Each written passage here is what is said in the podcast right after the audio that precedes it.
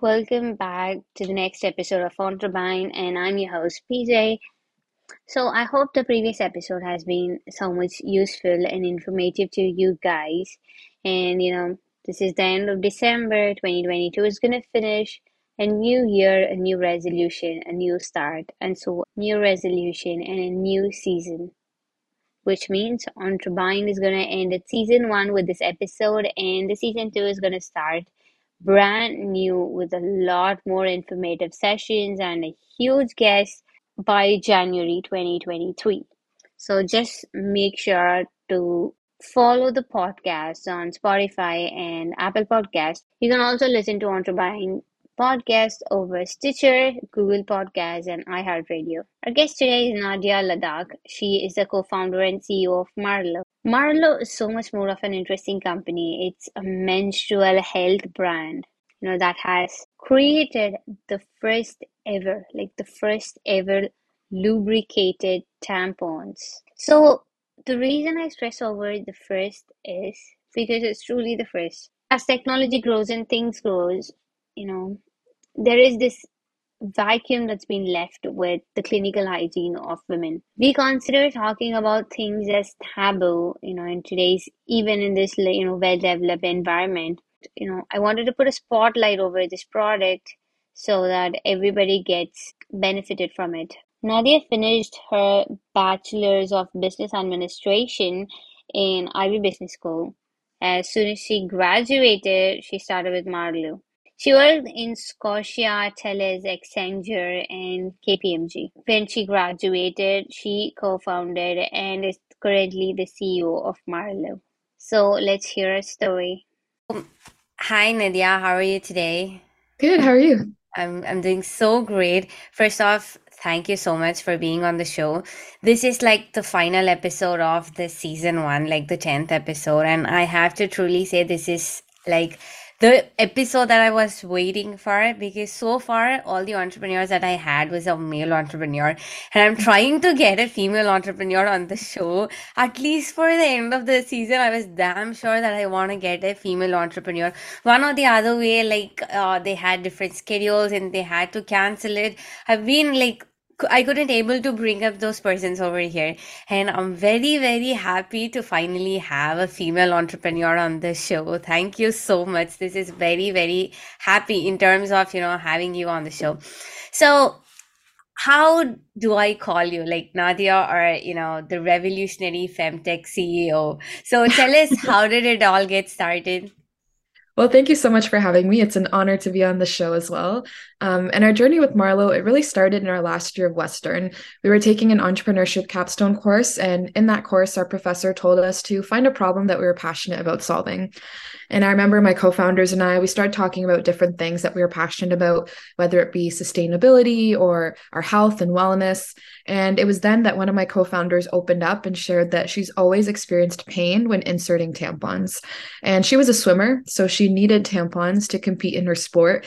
And she would get really frustrated when she didn't have products that worked for her. And she wasn't alone. We did a survey and found that 86% of people experience pain inserting tampons at some point in time across their period. And so, with that in mind, we're really determined to find some kind of solution. And my co founder went to the gynecologist for some advice. And the gynecologist told her to spit on her tampon to make it oh. easier to insert. And that's just such a defining moment in our founding journey because we just realized the lack of innovation in this space and how there's the opportunity to do so much more than just this initial product.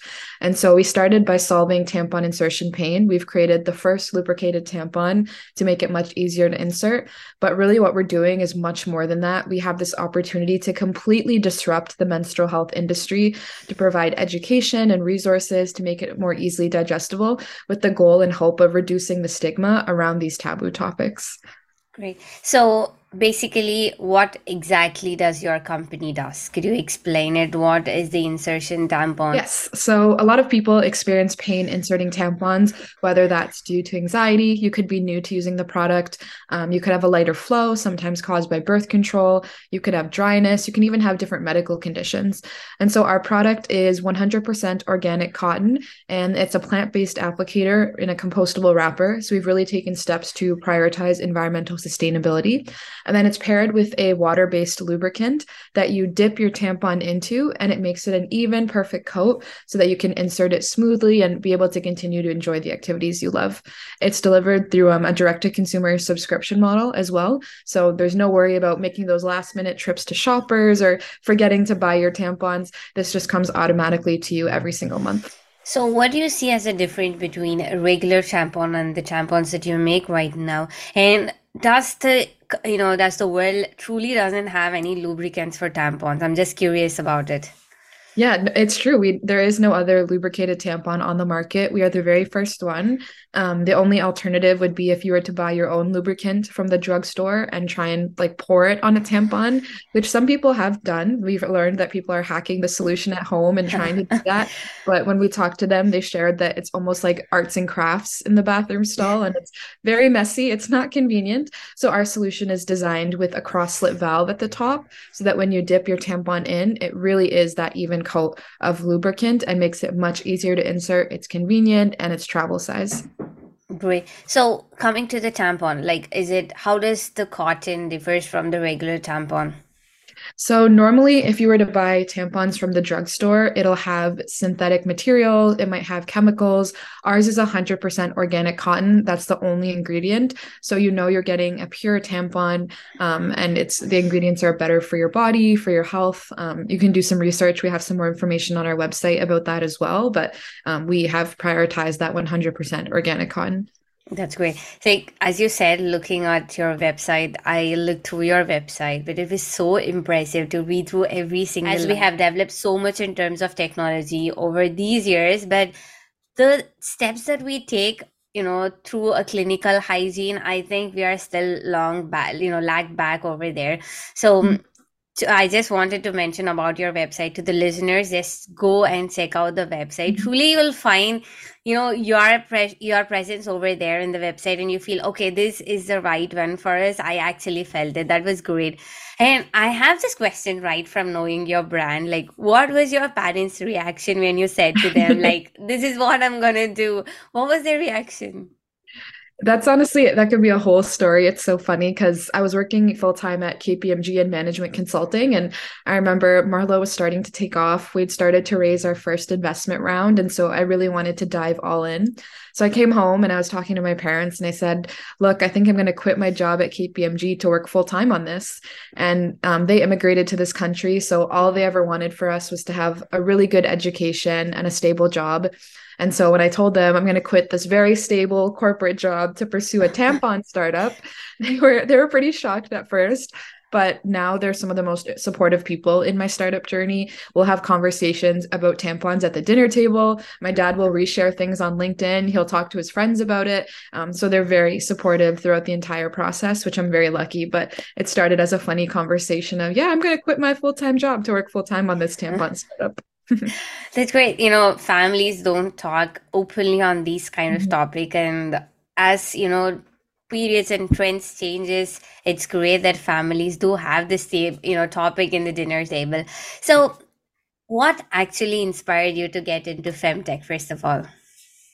So we kind of accidentally stumbled into it. It was always something I was interested in, health and wellness, um, overall femtech. But once I got into the space, I realized how much there was just an opportunity to advocate in this space and really make an impact because 50% of the population will menstruate at some point in time and impact is something that's always that I've always used as a motivator. So realizing that I can impact so many people with this product and with this education really inspired me. And every day we get messages from our community talking about how they're learning about their body how we're helping them to do things that they've never been able to do before. And so just seeing that impact and that motivation and realizing how much we still can help with products beyond this this initial product was really inspiring to me. And there's so many aspects to femtech whether it's reproductive health um, menopause fertility. So just seeing all the aspects that this encompasses and meeting founders in this space it's really really inspiring to see what everyone's working on. So to talk clearly about your product like parents eventually had you know piled up this fear towards inserting menstrual cup or tampons like they're not ready for it like they're not ready to teach their children's in terms as well now coming from my country coming from place where i'm from like it's still you know parents don't talk up to their kids about what they really feel, what they really have as a problem. And even as a girl or a woman, we still are into that shell where we don't openly talk up. But for those who think and talk openly, how would you say your product is safe, especially the lubricating liquid? Definitely. Well, we actually had to go through a series of testing. A lot of people don't know, but a tampon is a medical device. And so it's regulated by Health Canada, by the FDA, by different regulatory bodies, depending on your country. And so we actually partnered with a research lab through the development of our product. And we did a series of tests that we submitted to Health Canada. And that resulted in us successfully receiving our Health Canada approval after a year long of testing. Um, we also collaborated with gynecologists and pelvic physiotherapists throughout this entire process as well. So we really have trusted, credible people backing up this product, saying how it's safe to use, and then having those tests and the Health Canada approvals beyond that as well. Um, and I know that is a question a lot of times that parents are not sure if this is safe to use. So we actually created a whole parents guide on our website answering okay. some of the most common questions that we get. So happy to share that across as well. That if you're interested in learning more about it, definitely check out that parents guide and all the common questions that we get asked. We've included the answers on that page as well. So, first, I have to appreciate you for the courage to especially talk about sex education over your pages as well and the menstrual education. So, did you have the same scenario that you know your mom or you didn't speak up to each other regarding the issues that we that you had? Did you have the same scenario, and what is the scenario now? Yeah, I think it's a common scenario for a lot of people, especially growing up. You feel nervous to talk about these. You have maybe one or two health classes in gym that you talk about these topics, and that's it. So I remember, like, if I was on my period, I would shove a tampon in my sleeve. A lot of people have those experiences, and yeah. then you run to the bathroom because you don't want anyone to even know or catch you, even though it's such a normal part of our health and our everyday life. So that's definitely something that happened to me now. But now I'm getting more and more comfortable talking about it. I went on my own learning journey to kind kind of learn about these topics and become comfortable with it. And now I talk in front of hundreds of people talking about menstrual health, getting on stage, sharing what we're building. And so it's been a really big learning curve for myself to be able to go in front of all these people and publicly share what we're building and talk about this journey.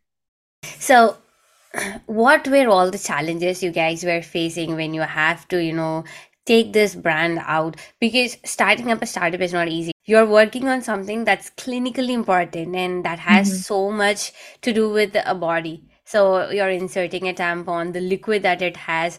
You know you have to come up with a product like a chemical proportion that actually fits with the body. Some do have allergies some do have repellents like a mm-hmm. lot of things are included. How did you guys figure it out? What are the challenges you guys have faced so far there's so many. I mean, entrepreneurship is a whole bunch of learning and challenges every single day. But if I had to pick a couple, I would say one would be what you described around the product development and navigating the Health Canada approval. We were doing this during COVID, and understandably, these regulatory bodies were really tied up with vaccine rollouts and making all the policies. And so yeah. people were shifted, and things that were supposed to take a couple of weeks or a month to review we're so backlogged and we're taking months and months to review, which pushed out our launch date so much. Um, so navigating through that timing and, and approvals with Health Canada was definitely one of the challenges. I would say another one is just the general stigma around this space. We see that it requires so much education with customers for them to understand this problem and for them to understand how our product helps solve it. And similarly with investors, a lot of people will say, well, isn't this a niche product? And we're like, no, this impacts 50% of the population. This is so important for so many people. And so getting over that stigma and the taboo and the lack of education that's in this industry, that's been a really big challenge for us as well to a, uh, to a company that's actually trying to to a startup or a company that's actually trying to create you know clinical based equipments or clinical based things what sort of advice do you want to give? Like how was the exact procedure? Can you describe us? So that will be helpful for some other women or men who's trying to bring out something innovational. Mm-hmm, for sure So the first thing we did was we just started with the customer survey. And I think that's a big step that people miss, but you really want to interview your customers and understand what it is they're looking for. So we sent out a survey to over 200 people and we just wanted to understand like what are the current products you use, what are the pain points, how would you want to see this product improved? And with that, we got a lot of information on the industry as a whole and how we could start to design our initial prototypes. So after we got that feedback, we started to build some initial prototypes, tested a bunch of different products. And then we sent out our first prototype to, again, over 100 people for them to try it and test it. And with that, we got a lot of feedback on how the product can be improved and what they wanted to see differently. So we came up with the second version of the prototype and we kept testing and learning until we came up with our finalized prototype. And it was that prototype that we then partnered with the research lab to go through all the testing and make sure that it was safe to use and that the design could be approved. From there, we partnered with a regulatory consultant who helped us to navigate through all of the policies and procedures with Health Canada. So she helped us kind of prepare our submissions, be able to get our licenses, and then we submitted it to Health Canada. And after a lot of back and forth, eventually got that approval to bring the product to market. So that was a kind of summarized version, and I'm happy to kind of expand on anything. But I feel like the biggest thing is remembering to start with the problem because that is something that's really important. A lot of people just jump to the solution, but you really need to understand what the problem is that you're solving and then being able to test and learn and collect feedback the first product you put out would probably not be the product you end up putting out um, because you need to collect that feedback and test and learn and even today there's changes that we want to make mm-hmm. to the mm-hmm. product as we put it out there and get more and more people trying it so as you are talking about the product and everything the chemicals like did you guys you guys have like no knowledge on the chemical side of what you are doing? So how did you get help with that? Like how can people get help in such a situation? If i'm a, I'm a person from like a computer science department so if i want to do something that's based on chemical research or something who do you think i should approach 1st mm-hmm. I think the biggest thing is not being afraid to ask for help. Like people really want to help you, especially if you're young and you're building out a startup. They want to share what their knowledge with you. And so we started by finding different mentors that we could turn to. We had a gynecologist who we frequently collaborated with and ran ideas by her. We had a pelvic physiotherapist who also really helped us. We had some professors who helped us throughout the journey. And then we partnered with that research lab and the regulatory consultant. So also having those professionals that can help guide you throughout the process well. So, how much do you think a person like who's going to pitch should have a financial aspect about his or her company during a pitch? You know, you'll be asked questions from the judges, the juries. So, what sort of financial knowledge should a person be prepared before entering into a pitch stage? You definitely want to have that. At the end of the day, people are giving you money because they want to give a return in some kind of way. So, being able to have your financial projections and show how this will grow and the reasonable assumptions you made to get to those projections. If you're doing a product showing your unit economics, so how much are you going to acquire a customer for when you're marketing and how much are they going to place in their average order value on their on your site or with your product and how long can you retain a customer? I mean, for us we're so lucky that people get their period for 39 years so that retention and that lifetime value is a really op- like opportunity yeah. for us. Um, so showing how the, all those numbers work together. How much are you acquiring them for? How much are they spending? And then how long are they staying on with you? So kind of showing all of those aspects to the financial model.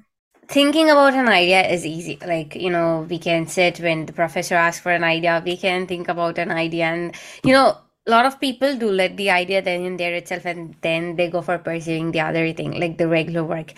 But what motivated you? Like there has to be some spark right? In order to like okay we have proposed this idea but this idea could work even more. Like when did you get that you know spark in your mind I think we, we just, as we started, we didn't think that, oh, okay, this will be a project that we take full time.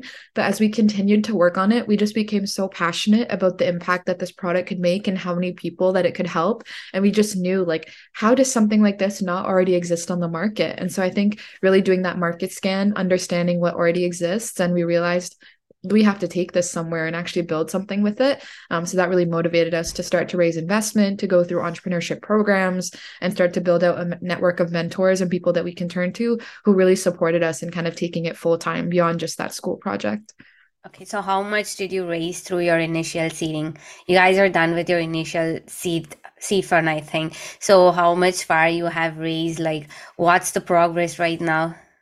So we did our pre-seed round, um, and we raised five hundred thousand dollars, which was really exciting. And then we've also got another one hundred sixty thousand dollars in grants and wins from pitch competitions. So that's definitely you can also for anyone who's interested in starting a business, definitely check out all the grants and the pitch competitions because it's an easy way to earn so much money that's non-dilutive. And so check out different programs that you can apply to to get some of that initial grant money as well.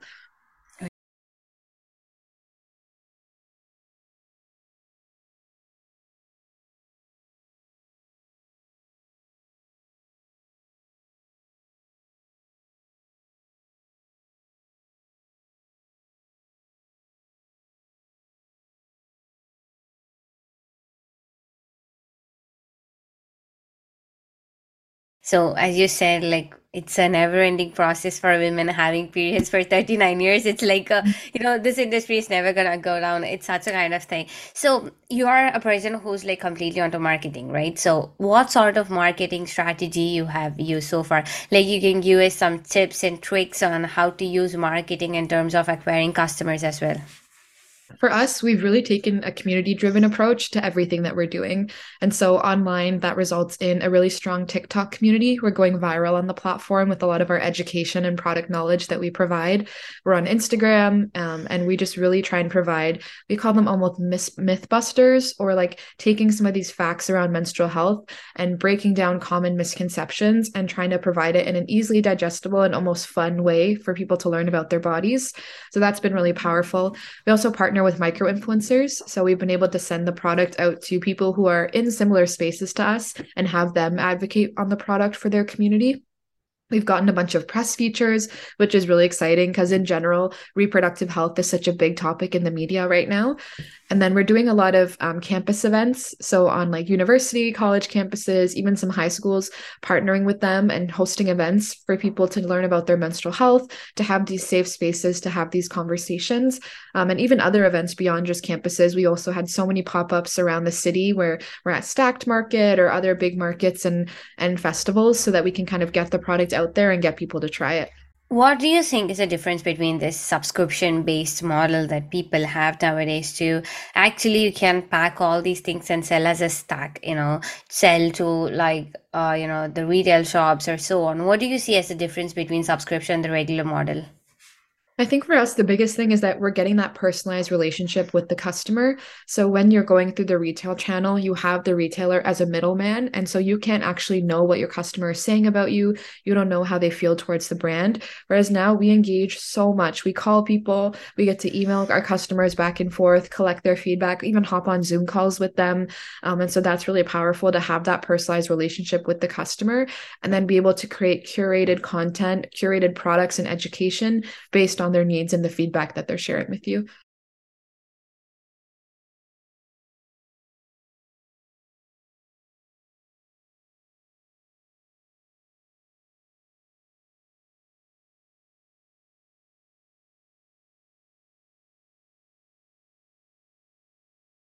what do you think is very important like email marketing social media marketing? We have seo seo so what do you think a company has to focus mainly on for us, most of our sales have been coming through TikTok. So that's just a really powerful platform for us. I think more and more video content and short form marketing is becoming really, really popular, especially among our target audience of Gen Z. Um, SEO content marketing is really powerful too. For us, we target a lot of keywords that are relevant to our product. So we're trending on things like, why does my tampon hurt? Or how to insert a tampon. Those are really powerful marketing and like key content that we're ranking for.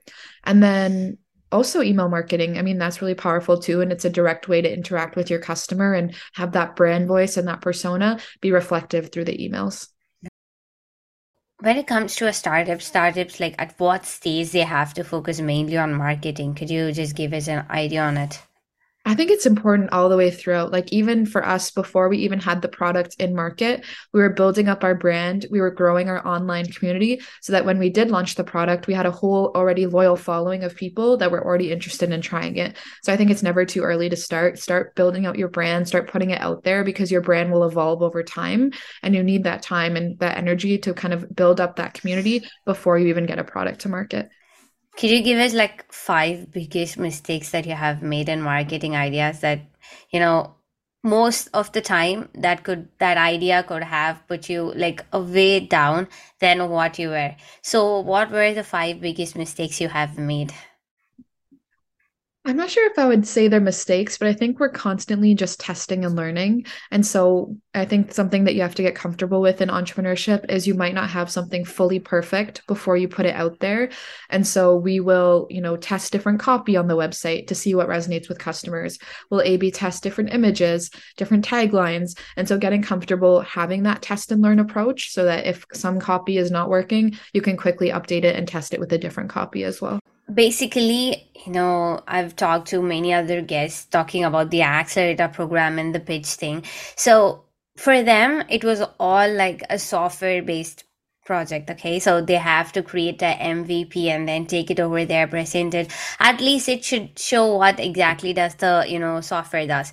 But for you guys you have to develop something. And how was your step? Like do you have to show an mvp or is it just the idea that you just pitched over there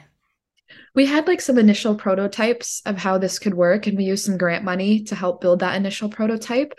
But really, in the first round, we were selling the idea. We were selling this is the movement that we want to create. This is the problem that we're solving. This is how many people it impacts in the market size. And this is how we're going to bring it to market. So I think if you have some early traction and some early data, you can use that to show to investors. We had done pre sales as well. So the product wasn't even fully developed, but we did a pre sale campaign and said, oh, once it is developed, you can buy it from you can um, have a pre-order from us. So we use that initial money from pre-orders to also help us in the development of our product as well. Great. So i haven't talked about this particular topic the pitch in so far like not in any episode. So i just i'm so curious about it. So what do you think is important to have it in a pitch? Could you explain it? Like how long should a pitch be? What are the important things you have to do? You can give us some strategies on that too. That will be helpful. For sure I would say it depends. Um, usually it's about 10 to 15 slides. And some of the key slides, you want to overall be telling a story. So I think some of the key slides is around what problem are you solving? What is your solution? And why is your solution better than what's on the market? Why now? Like, why is now the time for you to solve this problem? Is there some market trends? Is there something happening overall in the economy or in our society?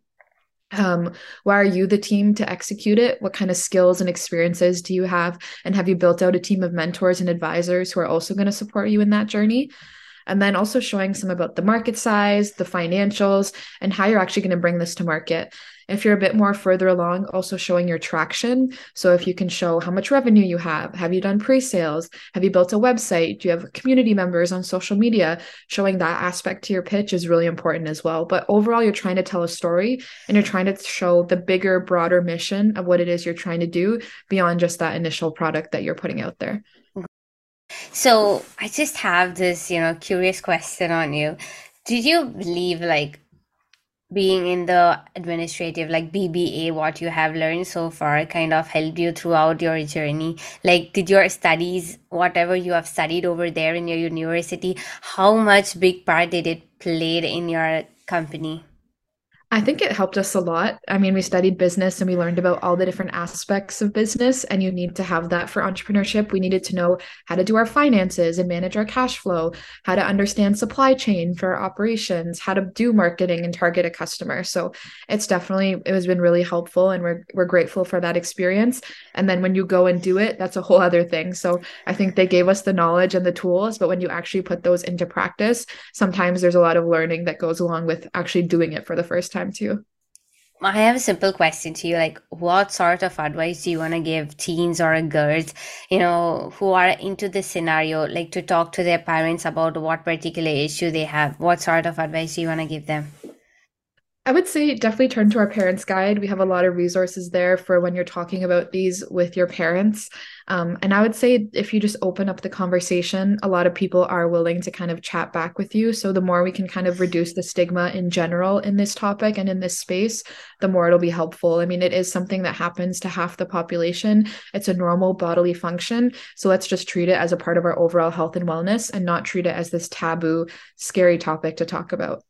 Does Marlow like ships only to people in Canada, or do you guys have any international shipping or an international rate? We ship all across Canada and we also ship all across the US. So actually, a majority of our customers are now based in the US as well. Mhm. Um, and we're slowly looking to expand to other regions as well. Okay, so I I have uh, this question when you told about like uh, you're also doing it from US. So for your product, you would have registered, you know, you'd have got approval from the Canadian Health Ministry. But if you are taking it to US, what's the scenario? Like, do I have to get approval from there too, or no, it's fine if we get it in Canada? You do have to get approval there as well. So we had to go through that process. And the most biggest thing is once you do it in one region, you can usually apply similar tests and approvals in another region, but you do have to file for the appropriate licenses and approvals in that other country as well. As we were talking about the kids, let it be on the other side. What are all the advices you think the parents should follow in terms of talking to their, you know, kids about their menstrual cycle or whatever it is? I would say just being willing to open up the conversation right from the start. A lot of people have these experiences where their parents never talked about it. And the first time they get their period, they think something's wrong with them. They're like, why am I bleeding? Like, I don't know what's happening to me. So just making people, making sure that your child is aware before it happens, wh- what's going to happen, what kind of products could they use. Also, like maybe buying like a first period kit, buying some pads, some tampons, some liners, some period underwear, giving that to them, and then kind of explaining how each different product works and what the pros and cons are of each different product. And then kind of explaining how your body might change throughout your cycle, um, what happens if you get cramps. We have so many resources on our website, on our blog that you can send around, like how to insert a tampon, um, what color should the period blood be, what to do if you have cramps. So, kind of, you we have a whole My First Period section on the website using some of the resources and having those initial conversations so that your child's prepared when it does happen. I think that's really effective. And they'll learn a bit through health class, but if you can supplement that education with some open conversations at home, that's really important too. Great. So today we have a lot of women-based startup. You know, sometimes people point to you feminist, but the actual truth lies within the thoughts. So how much do you think women can bring change after their 30s or after their 20s to the world? Oh, I think women entrepreneurs are so, so powerful. And that's one of my favorite parts about being in the entrepreneurship ecosystem is connecting with other women entrepreneurs and supporting them. It's definitely a big goal of mine in general in my career to be able to support more entrepreneurs, whether that's through capital or resources and mentorship and advice. Um, and so for any women entrepreneurs out there, feel free to always reach out to me. I'm always happy to share advice and share any learnings that I've had along the way. But I do think that it's so powerful what we're creating, and we need to be able to provide more and more capital to women entrepreneurs that they can build their businesses and bring them out. Great. So what's your piece of advice to an young girl out there who's willing to start a startup but still afraid of the society? I would say just go out there and test things out. A lot of, like I was talking about earlier, people think it has to be perfect right from the start, but it just starts with an initial customer survey or testing out a brand color or putting out a website landing page and seeing if it sticks. So don't be afraid to have it all figured out. You're going to learn so much along the way and feel free to reach out to mentors for advice and support. There's so many people out there who are willing to support you along that journey as well. So I would say that's the biggest thing. Just don't be afraid to go out and test and learn. So my final question will be, what's your view on passion and failure? Oh, that's an interesting question. Um, I would say failure is going to be a part of the entrepreneurship journey. There's going to be a lot of times that you test something, it doesn't work, and you have to be able to quickly pivot and learn from it. So don't be afraid to fail and go out there. Um, but if you're following your passion and you're doing something that you're truly excited and passionate about, then that's okay. And failure will be just a part of that process. Thank you so much, Nadia. Like, this is one of the most important episode, as I said, you know, previously, but the most exciting episode in terms of uh, the physical needs of a woman to express it and all these things. And I'm taking this opportunity, like, to all to say it to all the kids and the parents just physical health is so much important in terms of female and everybody should take care of it and be open to it. And whatever the initiative you are taking and you are doing it Thank you so much. And it's such an honor to be here and to share a bit about our journey and what we're building. it was actually a great journey because to start from a simple idea to make it to this point it's actually great even at this young age what you're doing is truly inspirational and the field that you actually has chosen it it's so valuable and you will be going forward even from this point on Oh, thank you so much. That's so kind. What an informative session. Thank you so much, Nadia, once again. So, as the season ends today, I just wanted to, you know, kind heartedly extend my gratitude towards CJLO for giving me this wonderful opportunity, like this perfect stage to showcase what I exactly can do. You know, this is such a big initiative that I've made that has changed my life upside down. And I'm so thankful, you know, always and ever for CJLO. And also the prior program director, Mr. Chris Atkins, and he's the one such a person who who trusted me. Even like I had so many doubts on myself, but he trusted me on that. I should actually thank him, and I miss him not being the program coordinator. But it's fine, you know. Things change, people move on. So, guys, as I said, the season one is finishing off today, and thank you for all your support. Like, they've been 200 plus downloads of each and every episode that I've been seeing in the analytics in I'm so happy for that. Thank you guys for supporting and want you to support the season two as well. Stay tuned for more. The season two will be always published on Spotify, Apple Podcasts, and you can visit www.entrepreneur.com slash podcasts. Thank you guys. Have a Merry Christmas and a great New Year. See you soon after Jan. Until then, you're listening to Entrepreneur, and I'm your host, PJ.